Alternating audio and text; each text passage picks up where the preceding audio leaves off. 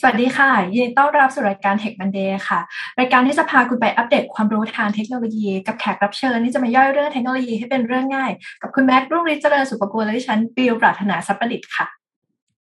ครับยุคนี้คงปฏิเสธไม่ได้เลยนะครับ ว่าเราได้ก้าวเข้าสู่ยุคที่ข้อมูลมีค่ายิ่งกว่าทองแล้วใครๆก็บอกข้อมูลนั้นสำคัญ แต่ท่านผู้ฟังรู้ไหมครับว่าในสายงานนี้มีใครทำอะไรที่ไหนอย่างไรบ้าง วันนี้คุณเอื้อพักพงศ์สุขสนิทที่ปรึกษาทางด้าน Cloud Computing จะมาเล่าให้เราฟังครับว่าในโลกของข้อมูลนั้น เราต้องมีใครทำหน้าที่อะไรบ้าง จะเป็นอย่างไรนั้น ติดตามได้ในตอนนี้ครับ Take Monday Podcast brought to you by ใหม่เซเลนีโลชั่นและเจลอาบน้ำกลิ่นน้ำหอม ให้ผิวหอมพร้อมบำรุงติดทนทั้งวัน หอมไว้มั่นใจกว่า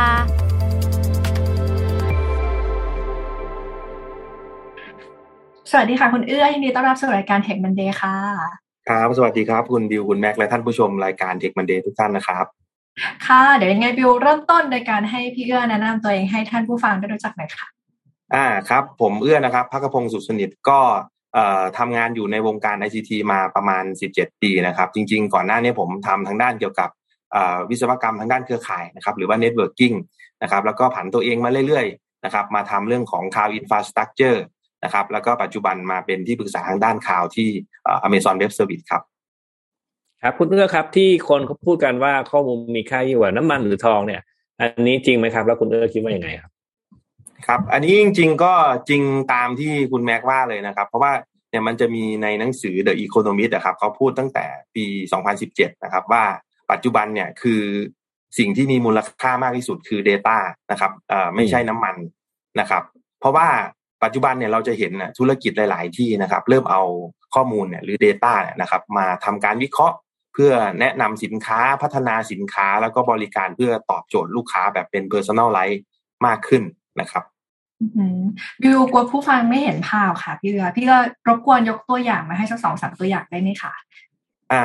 ได้ครับจริง ๆ คือใกล้ตัวเราเลยเนาะผมว่าโดยเฉพาะยุคโควิดเนี่ยหลาย ๆ ท่านอยู่บ้านเนี่ยนะครับ พฤติกรรมการซื้อของเราเนี่ยเริ่มจะเปลี่ยนไปแล้ว ไม่จำเป็นต้องไปซื้อที่ร้านหรือว่าห้างสรรพสินค้าแล้วนะครับ เราจะทำการซื้อผ่านออนไลน์มากขึ้นเว็บไซต์ที่เป็นพวกอีคอมเมิร์ซเนี่ยนะครับการเอา Data มาวิเคราะห์เนี่ยถือว่าเป็นสิ่งสำคัญมาก ๆ เลยนะครับเราจะสังเกตเห็นนะครับ เวลาเราไปซื้อของต่างๆนะครับ มันจะมีเล c คอมเมนต์สินค้าขึ้นมาให้เราใช่ไหมครับผมยกตัวอย่างอันหนึ่งสมมุติว่าผมไปซื้อหนังสือสักเล่มหนึ่งนะครับ อย่างเช่นเอ่อ data analytics เนี่ย นะครับเขาก็จะอ๋อโอเค ผมสมมติผมซื้อเล่มหนึ่งนะครับ แล้วมันมีเล่มสองออกเขาก็จะเล c คอมเมนต์เล่มสองมาให้ผม หรือนะครับ นอกเหนือจากในกลุ่มสินค้าประเภทเดียวกันมันอาจจะมีแบบว่าเป็น cross sell สินค้าด้วยนะครับ อย่างหนังสือ data analytics เนี่ยเขาก็รู้ว่าเอ้ยจริง ๆ คนที่สนใจทางด้าน data analytics อาจจะสนใจเรื่อง AIML หรือว่าพวกอะไรต่างๆ เขาก็จะเล c คอมเมนต์หนังสือมาให้ผมในลักษณะนี้นะครับ หรือจริงๆตัวอย่างนึงอีกการ cross-sell อาจจะไม่ใช่หนังสือเป็นการซื้อสินค้าทั่วๆไป นะครับ ผมไปซื้อเสื้อกีฬาเงี้ยอ่า ระบบมันก็จะเห็นแล้วเอ้ยปกติคนซื้อเสื้อกีฬาเนี่ย ต้องซื้อกางเกงกีฬาด้วย ต้องซื้อรองเท้ากีฬาด้วยอย่างเงี้ยครับ มันก็จะเล c คอมเมนต์พวกเอ่อกางเกงกีฬารองเท้ากีฬาหลอนเราอยู่ในเว็บหน้าเว็บอีคอมเมิร์ซตลอดเลยเพื่อให้เราไปซื้อนะครับ อันนี้ก็เป็นส่วนหนึ่งที่เป็นการเอา Data มาใช้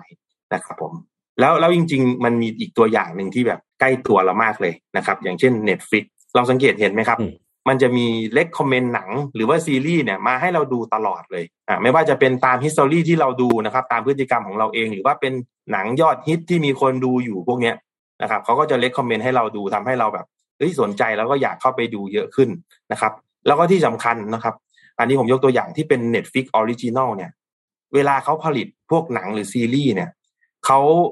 เอ่อเอาข้อมูลของประเภทหนังนะครับ หรือลักษณะหนังนะครับ ที่คนดูเยอะแล้วก็ฮิตไปผลิตตามข้อมูลตรงนี้นะครับทำให้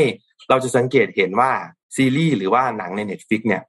ได้รับการตอบรับค่อนข้างดีนะครับ เพราะว่าเขาเอาข้อมูลตัวนี้แหละ มาทำการวิเคราะห์อืมก่อนที่เขาจะไป produce ไม่ใช่ว่าเขา produce ขึ้นมาเองโดยที่ไม่มีเอ่อข้อมูลอะไรไปใช้นะครับ อันนี้ก็เป็นอีกตัวอย่างหนึ่งที่น่าสนใจครับมันเหมือนกับแบบเวลาบิวกับพี่แม็กมีโปรไฟล์แต่ว่าหนังที่แนะนำขึ้นมาก็จะค่อนข้างเฉพาะตัวใช่ไหมบิวชอบอะไรก็จะแบบ แนะนำเป็นหนังสไตล์ที่บิวดูบ่อย ใช่ครับ อย่างเช่นคุณบิวอาจจะดูแบบซีรีส์รักโรแมนติกอะไรเงี้ย ก็จะสังเกตเห็นว่าในฟีดของคุณบิวเนี่ยก็จะแบบเป็น customize เรื่องเกี่ยวกับพวกนี้มาให้คุณบิวดูตลอด หรือว่าคุณแม็กอาจจะแบบชอบดูหนังแอคชั่นอย่างเงี้ยครับ มันก็จะเป็น recommend พวกหนังเกี่ยวกับแอคชั่นอะไรพวกนี้มาให้ทางคุณแม็กดูเป็นแบบ personalize ของแต่ละบุคคลนะครับ นี่คุณเอื้อยิ่งกว่า AI แมวแล้วเนี่ย คือไม่ต้องมีข้อมูลใดๆเลยก็เดาได้ ผมสองคนดูดูหนังแบบนายผมดูจากคาแรคเตอร์ก็น่าจะเหมาะเหมาะเป็นต้นนะครับ โอเคค่ะ ทีนี้เรารู้แล้วว่าข้อมูลสำคัญ ยิ่งมีเยอะยิ่งเอามาวิเคราะห์ได้เยอะ แต่ทีนี้ถ้าท่านผู้ฟังของเราเนี่ย อยากที่จะเริ่มเอาข้อมูลมาใช้ประโยชน์เนี่ยเขาจะควรจะเริ่มต้นยังไงบ้างคะพี่เอื้ออ่า จริง ๆ แล้วนะครับสำหรับอองค์กรนะครับ ที่สนใจอยากจะเอาข้อมูลมาวิเคราะห์แล้วก็ไปสร้างประโยชน์กับธุรกิจ นะครับ ผมว่าเบื้องต้นเนี่ย คือเราต้องมีการตั้งเป้าหมายหรือว่าเซตโกก่อนนะครับ ว่าบริษัทเราเนี่ยมี Data แบบไหนนะครับ แล้วเราต้องการเอา Data ไปทำอะไรนะครับ แล้วก็อาจจะต้องรู้ด้วยว่านะครับ เออแล้ว Data ตัวนี้มันจะมาสร้างประโยชน์ให้กับธุรกิจเรายังไงอ่าซึ่งโดยโปรเซสทั่วไปแล้วนะครับ ในองค์กรก็อาจจะมีคนที่เป็น data management lead นะครับ data architect หรือว่าพวก chief data officer พวกนี้ ที่จะไปทำการคุยกับทีม business ไม่ว่าจะเป็น business development นะครับทีมงานการตลาด คนทำ marketing research หรือว่าคนทำพวกกระบวนการการวางแผนธุรกิจอะไรพวกนี้นะครับ เพื่อให้เราเข้าใจว่าเออธุรกิจเราต้องการอะไร แล้วจะเอา Data ไปใช้อะไร จากนั้นเราก็ต้องมาเริ่มต้นกระบวนการในการทำนะครับ อันแรกก็คือเรื่องของอการเก็บ Data ก่อน จากนั้นก็คือการเตรียม Data เพื่อไปใช้สำหรับการวิเคราะห์ นะครับไปจนถึงการสร้างโมเดลในการวิเคราะห์การทำ report หรือว่าพวก Visualization ว่าจะเอาไปใช้ประโยชน์ทางธุรกิจยังไงนะครับ ซึ่งหลักๆแล้วเนี่ยสิ่งที่ธุรกิจต้องการจากการเอาข้อมูลไปวิเคราะห์ก็คือเรื่องของการพัฒนา product นะครับ อย่างตัวอย่างที่เราได้ยกไปนะครับ การทำ personalization เพื่อที่จะ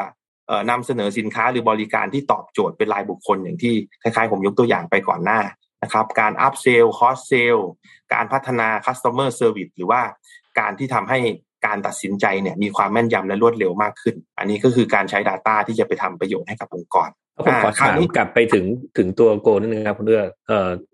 เริ่มต้นด้วยโกก็จริงนี่แหละ แต่ว่าสมมติว่าบริษัททั่วไปเขาเออเขาอยากจะมีโกแล้วแหละแต่หลังจากนั้นเขาไม่รู้อะไรเลยเขามีแต่โกอย่างเดียวเนี่ยมันไอกระบวนการที่คุณเอื้อเพิ่งบอกเมื่อสักครู่ครับเออเก็บ Data นู่นนี่นั่นแต่ว่าเขาไม่รู้เลยว่าต้องเก็บ Data อะไรบ้าง เอาไปวิเคราะห์ยังไงทำโมเดลอะไรยังไงเนี่ยมันมันจะทํำยังไงดีครับ อ่าคือจริง ๆ ตรงนี้ครับ เราอาจจะต้องมีทีมงานที่เป็นสาย Data นะครับ อย่างที่ผมพูดไปนะครับอ่า Data Management Lead นะครับ Data Architect หรือว่าพวก Chief Data Officer พวกนี้ที่เป็นคนอ่า initiate ตัวนี้ขึ้นมา แต่คราวนี้เลยถ้าเราลงไปในภาคปฏิบัตินะครับ อย่างที่คุณแม็กบอกว่าเรื่องการเก็บการเตรียมอะไรพวกนี้มันก็จะมีพวกเอ่อโรทางด้าน Data เนี่ยนะครับที่มาทำปฏิบัติในตรงนี้อ่าซึ่งอันนี้จริง ๆ แล้ว แต่ละองค์กรนะครับ ก็อาจจะมีความแตกต่างกันว่าสโคปของโลก็อาจจะมีการแตกต่างกันนิดหน่อย แต่ว่าโดยพื้นฐานแล้วครับ คนที่ทำงานเกี่ยวกับ Data ตรงนี้ที่จะเอาไป execute นะครับ ก็จะมีอยู่ 3 โลหลักๆ อันแรกก็คือเอ่อ data engineer นะครับ อันนี้ก็จะเกี่ยวกับเรื่องของการเก็บแล้วก็การเตรียม Data เพื่อไปทำการวิเคราะห์ อันถัดมาก็คือเอ่อ data scientist อ่าหรือว่านักวิทยาศาสตร์ข้อมูลเนี่ยนะครับ หน้าที่หลักๆก็คือเอาข้อมูลนะครับ ไปทำโมเดลเพื่อที่จะ ทำการวิเคราะห์ให้ตอบโจทย์กับธุรกิจเรา แล้วก็สุดท้ายก็คือ data analyst คือคนที่เอาข้อมูลไปวิเคราะห์ แล้วก็ปรับแต่งอะไรต่างๆนะครับ เลือกเอาข้อมูลที่เป็นอินไซต์มาทำให้เกิดประโยชน์กับธุรกิจนะครับ อันนี้เดี๋ยวเราไล่ไปทีละโลเลยนะครับ ว่าแต่ละโลเนี่ยทำยังไงนะครับดีค่ะงั้นเดี๋ยวเริ่มต้นด้วย Data Engineer ก่อนละกันว่าวิศวกรข้อมูลเนี่ยต้องทำอะไรบ้างคะพี่เอื้ออ่า ได้ครับเอ่อในส่วนของ Data Engineer หรือว่าวิศวกรข้อมูลนะครับอ่า โดยหน้าที่หลักๆเนี่ยคือเขาต้องนำข้อมูลจากต้นทางนะครับ หรือว่า Data Source นะครับไปเก็บในระบบต่างๆ เช่น Database Data Warehouse Data Lake หรือว่าอื่นๆ เพื่อที่จะให้ Data Science เอาไปทำการวิเคราะห์ต่อนะครับ แต่คราวนี้คือไม่ใช่เรื่องของการเก็บอย่างเดียว จะต้องมีเรื่องของอการทำยังไงให้ Data มีความพร้อมที่จะเอาไปวิเคราะห์ต่อด้วยนะครับ อ่าอย่างเช่น จริงๆแล้วในองค์กรเราเนี่ยการเก็บ Data เนี่ยมันอาจจะไม่ได้เก็บไว้ในที่ที่เดียวนะครับมันอาจจะมีเก็บไว้หลายที่ อย่างเช่นเราอาจจะมีการเก็บไว้ในพวก relational database อ่าซึ่งอาจจะเป็นการดั้มข้อมูลตัวนี้ออกมานะครับอ่าหรือว่าเราอาจจะมีการเก็บไว้ในลักษณะของเป็นเอ่อ table เป็น CSV ไฟล์อย่างเงี้ยเราอาจจะต้องมีการเอาไป normalize format นะครับหรือว่าแปลงสกีมาอ่าในบางคอลัมน์บางโรต่างๆ เพื่อให้ สามารถที่จะเอาไปวิเคราะห์ได้ ซึ่งกระบวนการนี้เราอาจจะเรียกว่า ETL นะครับหรือว่า extract transfer แล้วก็ loading ตัว Data นะครับซึ่งมันก็จะมีทูเครื่องมือเหล่านี้ที่ให้บริการอยู่ในท้องตลาดมากมายนะครับอย่างตัว relational database เนี่ยอย่างของ AWS เองเราก็มีเซอร์วิสที่ชื่อว่าตัว Amazon RDS นะครับหรือว่าตัวที่เอาไปทำเรื่องของ ETL ก็จะมีตัวที่เราเรียกว่าตัว AWS Glue อย่างนี้เป็นต้นที่เอาไปใช้ในกระบวนการนี้นะครับ นอกเหนือจาก relational database นะครับ ก็อาจจะมีการเก็บไว้ในรูปแบบเอ่อ data warehouse นะครับ หรือว่า data lake อ่าซึ่งเอาไว้สำหรับข้อมูลในระยะยาวด้วย แล้วก็ตัว data lake เนี่ยจริงๆเนี่ยวัตถุประสงค์ในการเก็บเนี่ย เราจะเก็บทั้งแบบที่ data ที่เป็นแบบ structure unstructure แล้วก็ semi structure ก็คือเก็บได้หมดเลย โดยทั่วไปถ้าเป็น relational database มันก็จะเป็นลักษณะของ structure data นะครับแต่ข้อมูลพวกที่มันเป็น unstructure อย่างเช่น รูปภาพวิดีโอเสียงหรือว่าอะไรต่างๆพวกนี้อันนี้มันจะไม่สามารถเก็บใน database ได้นะครับเราก็จะเอาไปเก็บไว้ใน data lake แล้วก็จะมีกระบวนการในการทำให้ข้อมูลเหล่านี้เอาไปวิเคราะห์ได้นะครับ อันนี้ก็เป็นตัวอย่างหนึ่งของงานของ data engineer แต่คราวนี้เวลาที่เราเก็บ data ในองค์กรเนี่ยนะครับ ถ้าสมมุติว่ามันมี Data จำนวนมาก ๆ เลยอ่าเราก็อาจจะเรียกตรงนี้ว่าตัว Big Data นะครับ ซึ่งมันก็จะมีคาแรคเตอร์อยู่แหละว่า Big Data เป็นยังไงบ้างเราอาจจะเคยได้ยินคำว่า 3V นะครับอะไรพวกนี้นะครับซึ่งเป็นคาแรคเตอร์ของ Big Data ซึ่งอันนี้แหละเป็นสิ่งที่เอ่อ Data Engineer จะต้องบริหารจัดการ แล้วก็เตรียม Data เพื่อที่จะให้อ่า Data Science กับ Data Analyst นะครับเอาไปใช้งานต่อได้อย่างมีประสิทธิภาพ นะครับอันนี้พูดถึงแค่ Data Engineer นะพี่ว่าฟังคร่าวๆเหมือนง่าย คือเก็บข้อมูลเรียมข้อมูลเฉยๆ ถ้าอย่างนั้นพูดในมุมของ Skill Set บ้างล่ะคะสำหรับคนที่จะทำงานโรเนี่ยต้องมี Skill Set หลักๆ เป็นยังไงบ้างคะครับจริงๆเอ่อมันก็ไม่ได้ง่ายซะทีเดียวนะครับสำหรับ Data Engineer แต่ก็ไม่ได้ยากจนเกินไปนะครับเอ่อ skill set หลัก ๆ ที่ Data Engineer ควรจะมีก็คืออย่างเช่นเรื่องของ Programming Language นะครับอย่างเช่นภาษา Java ภาษา Python Ruby หรือว่าการเขียนพวก Shell Script พวกนี้นะครับเป็นสิ่งที่จำเป็นต้องใช้กับงานทางด้าน Data Engineer แล้วก็แน่นอนพูดถึง Data นะครับ Database เนี่ยก็เป็น key หลักนะครับอ่าอย่างเช่น relational database ที่ผมพูดไปใช่ไหมครับ หรืออาจจะมี database อย่างเช่นพวกที่มันเป็น NoSQL นะครับหรือว่า data lake data warehouse ที่ผมพูดไปเมื่อกี้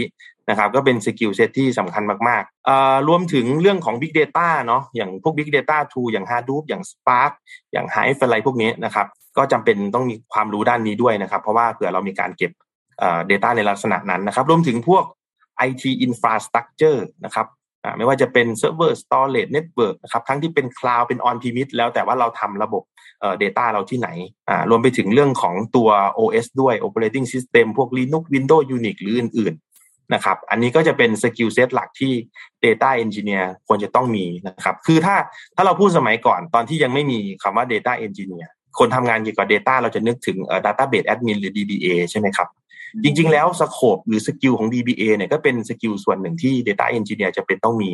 นะครับ อันเนี้ยมันก็จะมารวมควบผสมกับ System Engineer ถ้าเรามองภาพนะครับ สมัยก่อน System Engineer คือคนดูแล Server Storage Network ทำพวก IT อะไรพวกนี้ใช่ไหมครับอ่าคนที่เป็น Data Engineer ก็อาจจะต้องมี skill set สองอันนี้นะครับ เพราะฉะนั้นคือคนที่มี background ทางด้าน 2 อันนี้มานะครับอยากจะ transform มาเป็น Data Engineer เนี่ยก็สามารถอืมใช้ skill set เดิมของเรา transform มาได้อ่าอันนี้ก็เป็นตัวอย่างครับผม ทีนี้ถัดมาเมื่อกี้นี้คุณคุณเอื้อบอกมี Data Engineer อะถัดไปก็เป็น Data Scientist ละอะตัว role นี้นี่ต้องทำอะไรบ้างแล้วต้องมี skill ยังไงบ้างครับ อ่าครับ หลังจาก Data Engineer เตรียมข้อมูลพร้อมที่จะไปวิเคราะห์แล้วใช่ไหมครับอ่าไม้ต่อมาที่จะมารับต่อก็คือ Data Scientist นะครับ ซึ่งอ่าเราอาจจะได้เห็นอ่ามี คำกล่าวนะครับว่า Data Scientist เนี่ยเป็นอ่าอาชีพที่เซ็กซี่ที่สุดในศตวรรษที่ 21อ่าเซ็กซี่ที่นี้ไม่ได้หมายความว่าแบบมีกล้ามท้องซิกแพคหรือว่าอะไรอย่างนี้นะครับ หมายความว่าเป็นอาชีพที่เป็นที่ต้องการของตลาดจำนวนมากอืมนะครับ คนต้องการเข้าไปทำงาน แล้วก็สร้างประโยชน์ให้กับองค์กรได้มหาศาล ซึ่งหน้าที่หลักของ Data Scientist เนี่ยก็คือเอ่อการเอา Data ที่ Data Engineer เตรียมมาให้นะครับ ไปต่อยอดด้วยการสร้างโมเดลในการวิเคราะห์ Identify เรื่องของ Pattern เรื่องของ Trend นะครับ เรื่องของการเอาข้อมูลไป Delivery เพื่อที่จะทำนายอนาคตว่าสินค้าเราควรจะขายอันไหนอออกอันไหนมามันจะขายดีอะไรประมาณนี้นะครับ ก็คือเป็นคนสร้างอัลกอริทึมหรือว่าโมเดลในการวิเคราะห์นะครับ เพราะฉะนั้น Data Scientist เนี่ยก็อาจจะต้องมีความรู้ที่ค่อนข้างรอบด้านทั้งในเรื่องของ Business แล้วก็เรื่องของอการวิเคราะห์ตรรกะอัลกอริทึมต่าง ๆ ด้วย อันนี้ก็เป็นเป็นภาพรวมนะครับ โอ้ฟังฟังเราดูเซ็กซี่จริง ๆ ค่ะ ดูเหมือนต้องเป็นแบบซูเปอร์แมนนิดนึง คือต้องมีความรู้เทคนิคแล้วก็ความรู้เชิง business ด้วย ถ้าอย่างนั้นแล้วเนี่ยเจาะลึกนิดนึงว่าในมุมด้านเทคนิคเนี่ยค่ะ มันจะต้องมีความรู้ประมาณไหนบ้างคะพี่เอื้อครับ จริง ๆ แล้วนะครับ อันแรกเลยก็คือเรื่องของ mathematic หรือว่าคณิตศาสตร์นะครับ เพราะว่ามันเกี่ยวกับเรื่องของการวิเคราะห์ข้อมูลแน่นอนเรื่องของตรรกะทางคณิตศาสตร์เนี่ยต้องเป็น skill พื้นฐานอยู่แล้ว แล้วก็ถัดมาคือเรื่องของ statistic หรือว่าสถิติอ่าแล้วก็จะต้องมีความรู้เรื่องของ programming ด้วยอย่างเช่นภาษา Python ภาษา R นะครับอ่าการ build model นะครับอัลกอริทึมต่างๆ รวมถึงเรื่องของเอ่อ artificial intelligence machine learning แล้วก็พวก deep learning พวกนี้ด้วยก็จะเป็น skill set ที่ data science นะครับจำเป็นต้องมีนะครับผม อืม ค่ะ ถ้าอย่างนั้นเพื่อให้ท่านผู้ฟังเห็นภาพชัดๆ ว่างานแบบไหน หรือ use case แบบไหนที่เป็นผลงานของทาง Data Science บ้างคะพี่แบบอ่าเดี๋ยวแล้วก่อนจะไปตรงนั้นเดี๋ยวผมขอขยายความนิดนึงบางคนอาจจะยังไม่รู้ว่า เอ๊ะแล้วอย่างพวกสถิติเนี่ย ผมจำเป็นที่รู้อะไรบ้าง อ่า ก็คือโดยทั่วไปแล้วเนี่ยศาสตร์ที่จะต้องศาสตร์ทางสถิติที่จะต้องใช้ในงานของ Data Scientist นะครับก็อย่างเช่นเรื่องของ descriptive statistic นะครับเพื่อให้เราเข้าใจลักษณะของ Data ที่เรามีอยู่นะครับไม่ว่าจะเป็นเรื่องของ normal distribution เรื่องของ mean median mode อะไรพวกนี้ต่างๆนะครับ เป็นพื้นฐานที่จะต้องเข้าใจ หรือว่าเรื่องของ probability theory นะครับ อันนี้พูดปุ๊บเนี่ยโอ้โหย้อนยุคไปเหมือนสมัยเราเรียนปริญญาตรีปริญญาโทกันเลยนะครับ คือเรื่องของความน่าจะเป็นต่างๆนะครับ การวิเคราะห์การแจกแจงความน่าจะเป็นนะครับ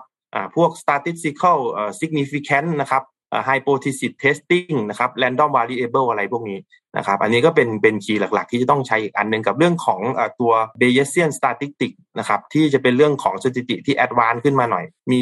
องค์ประกอบในเรื่องของการทำความเข้าใจเกี่ยวกับ machine learning concept พวกนี้ด้วยนะครับ ในการแก้ไขปัญหา condition probability p i r e r หรือว่าพวก maximum likelihood อะไรพวกเนี้ยความน่าจะเป็นสูงสุดอะไรพวกเนี้ยก็จะเป็นศาสตร์ทางด้านสถิติที่เราจำเป็นต้องเอามาใช้ แล้วก็ถ้าเป็นเรื่องของโปรแกรมมิ่งเนี่ยปัจจุบันนะครับตัวที่ได้รับความนิยมมากแล้วก็ใช้มาตั้งแต่แรกเริ่มนะครับ ก็คืออย่างภาษา Python นะครับซึ่งเป็นภาษาที่ Data Science นิยมใช้มากเพราะว่ามันออกแบบมาให้แบบอ่านง่ายใช้ง่ายนะครับ ตามความเข้าใจของมนุษย์ แล้วก็มันมีพวกที่มันเป็น ไลบรารีเป็นโค้ดชุดที่เอามารองรับเพื่อที่จะให้เราเอาไปใช้ต่อยอดได้โดยที่เราไม่ต้องเริ่มต้นเขียนตั้งแต่แรก แล้วก็ถ้าเป็นภาษา R ก็เช่นกันเป็นอีกภาษาหนึ่งที่ได้รับความนิยมนะครับ แต่ภาษา R ก็จะเป็นลักษณะของการเอาไปใช้ในการวิเคราะห์ข้อมูลเชิงสถิตินะครับการทำตั้งแต่การคลีนข้อมูลพวก Data Wrangler หรือว่าการทำเรื่องของการสร้างโมเดลทางสถิติ เพื่อการทดสอบสมมติฐานอย่างเช่นเราเรียกว่าตัว exploration data analysis หรือว่า EDA นะครับ อันนี้ก็เป็นตัวอย่างการใช้ภาษา R นะครับ มันก็จะมีตัวไลบรารีที่เดียวกันกับภาษา Python อ่าคราวนี้นะครับ อันสุดท้ายก็คือเรื่องของ AI Machine Learning แล้วก็ Deep Learning นะครับ ในบางองค์กรเนี่ยเขาอาจจะมีการแบ่งตำแหน่งแยกกันออกไปเลยจาก Data Science นะครับ คนที่ทำ AI Machine Learning ก็อาจจะมี AI Engineer Machine Learning Engineer แยกออกไปเลย ถ้าเกิดว่าระบบงานที่ต้องทำมีความซับซ้อน หรือต้องการความรู้เฉพาะทางที่มันลึก ลงไปมากยิ่งขึ้นแต่ทางนี้ผมผมพูดคร่าวๆแล้วกันนะครับ ว่างานเหล่านี้มันเกี่ยวข้องกับอะไรบ้างเรื่องของ AI นะครับหรือว่าตัว artificial intelligence วัตถุประสงค์ของมันก็คือทำให้คอมพิวเตอร์หรือแพลตฟอร์มที่เราสร้างขึ้นมาเนี่ยสามารถคิดแทนมนุษย์ได้นะครับ โดยที่จริง ๆ แล้ว AI เนี่ยมันจะคิดแทนมนุษย์ได้ มันก็ต้องมีข้อมูลป้อนให้มันใช่ไหมครับ แล้วข้อมูลมันก็ต้องมีการเรียนรู้มานะครับ ที่เราเรียกว่าตัว machine learning หรือว่า ML เนี่ยครับอ่าอย่างเช่นผมยกตัวอย่างให้เห็นง่ายๆแล้วกันอย่างเช่นผมอยากให้ ตัว ML ของผมมันเรียนรู้เกี่ยวกับสุนัข ผมก็เอารูปสุนัข ให้มันเรียนรู้สักสมมติหนึ่งหมื่นรูปคราวนี้ระบบมันก็จะรู้แล้วว่าอ๋อถ้ารูปเป็นลักษณะนี้นะมีหูมีตา มีตัวแบบนี้มีหางเนี่ยก็คือเป็นสุนัข คราวนี้ผมเอารูปใหม่เข้าไปรูปที่หนึ่งหมื่นหนึ่งหนึ่งหมื่นสองหนึ่งหมื่นสามถ้ามันเห็นปุ๊บระบบมันก็จะเรียนรู้ว่าอ๋อนี่คือรูปสุนัขนะ อ่านะครับ อันนี้ก็เป็นต้นคือเราไม่จำเป็นต้องไปบอกมันตลอดว่านี่คือรูปสุนัขนี่คือรูปสุนัขเราลูกเข้าไปปุ๊บถ้ามันเรียนรู้แล้ว มันก็จะรู้เลยว่านี่คือรูปสุนัขหรือว่าถัดมานะครับอัลกอริทึมที่เราว่าเรียกว่า deep learning เนี่ยมันก็เป็นส่วนหนึ่งของ machine learning แต่ว่า deep learning เนี่ยนะครับวัตถุประสงค์มันก็คือ เป็นการพยายามเรียนแบบสมองมนุษย์นะครับ อย่างเช่น ผมอยากให้เรียนรู้สุนัขเมื่อกี้ผมอาจจะไม่ใช่แค่ให้ดูรูป แต่ว่าผมอาจจะ ใส่เสียงสุนัขที่เห่าออกไป หรือว่าข้อมูลอื่นๆ เกี่ยวกับสุนัขนะครับสุนัขเป็นเพื่อนที่ดีของมนุษย์นู่นนี่ให้ให้เรียนรู้ในหลายมิตินะครับทำให้ตัว artificial intelligence มันมีความคิดที่มันใกล้เคียงกับมนุษย์มากขึ้น อ่า อันนี้ก็คือเป็นลึกเข้าไปในในในรูปแบบของอตัว data scientist ที่จำเป็นต้องมีความรู้นะครับ ฟังดูคุณเอื้อเล่าแล้วเนี่ยนะครับ Data Scientist เนี่ยง่ายนิดเดียวนะครับ ที่เหลือยาก ทีนี้ทีนี้คุณเอื้อพอจะเล่าให้ฟังหน่อยพอยกตัวอย่างหน่อยไหมว่าไอ้ตัวลงที่เล่ามาทั้งหมดเนี่ยเอ่อมันมีตัวอย่างการใช้งานหรือว่าผลลัพธ์ของของ Data Scientist จริงๆอ่าบ้างไหมครับผม จริง ๆ แล้วนะเอ่อ data scientist นี่เริ่มเข้ามามีบทบาทแบบเยอะมากเลยเราอาจจะเคยได้ยินนะครับ เรื่องของตอนที่เอ่อบารักโอบามาหาเสียงในปีเอ่อ2012 นะครับ ก็ใช้เรื่องของวิทยาศาสตร์ข้อมูลตรงนี้มา แล้วก็เดี๋ยวผมยกตัวอย่างที่เข้าใจง่ายใกล้ตัวเรานิดนึงอย่าง เคสของสโมสรลิเวอร์พูลอ่าอย่างสโมสรลิเวอร์พูลเนี่ยเรามองว่าเอ้ยเป็นกีฬาจะเอา data scientist มาใช้ทำไมนะครับสโมสรลิเวอร์พูลเนี่ยนะครับเขาเริ่มเอ่อเข้าสู่การใช้เรื่องของ Data Driven เนี่ยมาตั้งแต่ปี 2015 แล้วนะครับโดยที่เขามีการจ้างคนที่ชื่อเอียนเกรแฮมนะครับซึ่งเอียนเกรแฮมนี่เขาเป็นเอ่อด็อกเตอร์ PhD ทางด้านเอ่อ theoretical physics นะครับจากมหาลัยเคมบริดจ์นะครับกับมือขวาของเขาคือคุณเอ่อวิลสเปียร์แมนนะครับคนนี้ก็เป็น lead data scientist ของลิเวอร์พูลนะครับจบ ปริญญาเอกทางด้าน High Energy Physics มาจากมหาลัยฮาร์วาร์ดนะครับเป็นมหาลัยอันดับหนึ่งของโลก ก็คือเอาสองคนเนี้มาทำงานด้านการวิเคราะห์เขาวิเคราะห์ตั้งแต่ข้อมูลการซื้อขายผู้เล่นนะครับคุณเอียนเกรแฮมเนี่ยเขามีฐานข้อมูลผู้เล่นเนี่ยกว่า 1 0 0 0 0แสนคนทั่วโลกนะครับวิเคราะห์สถิติทุกอย่างไม่ว่าจะเป็นเปอร์เซ็นต์การส่งบอล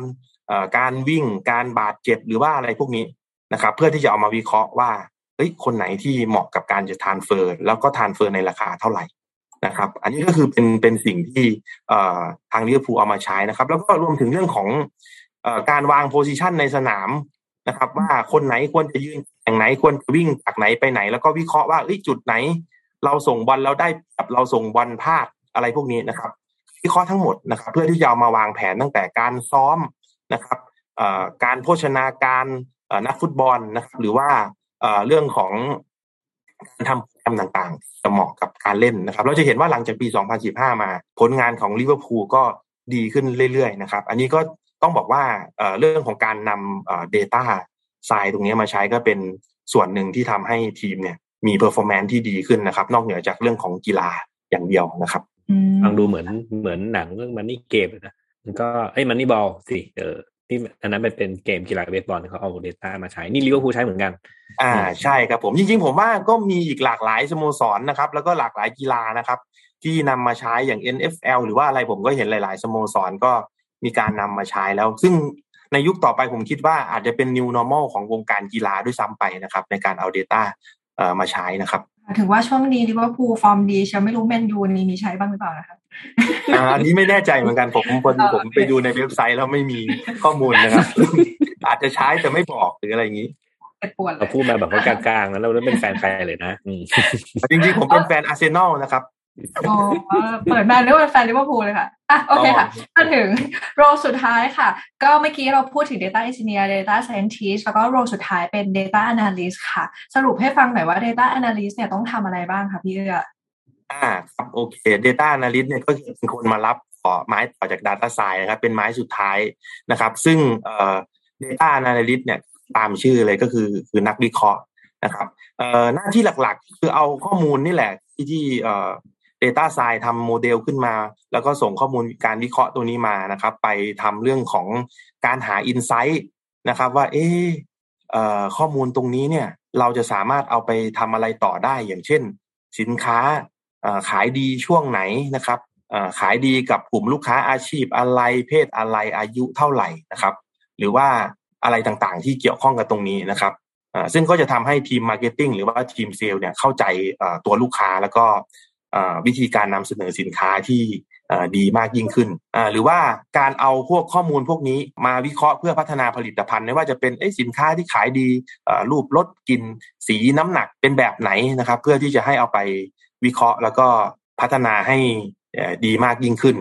จริง ๆ แล้วเนี่ยออันนี้ก็คือวัตถุประสงค์ใช่ไหมครับ เราทราบแล้วว่า Data Analyst เนี่ยเอามาใช้ในลักษณะไหน คราวนี้รูปแบบเนี่ยที่ Data Analyst เนี่ยทำข้อมูลออกมาเนี่ยนะครับ ก็จะเป็นรูปแบบของการทำ report เป็น dashboard แบบ Visualization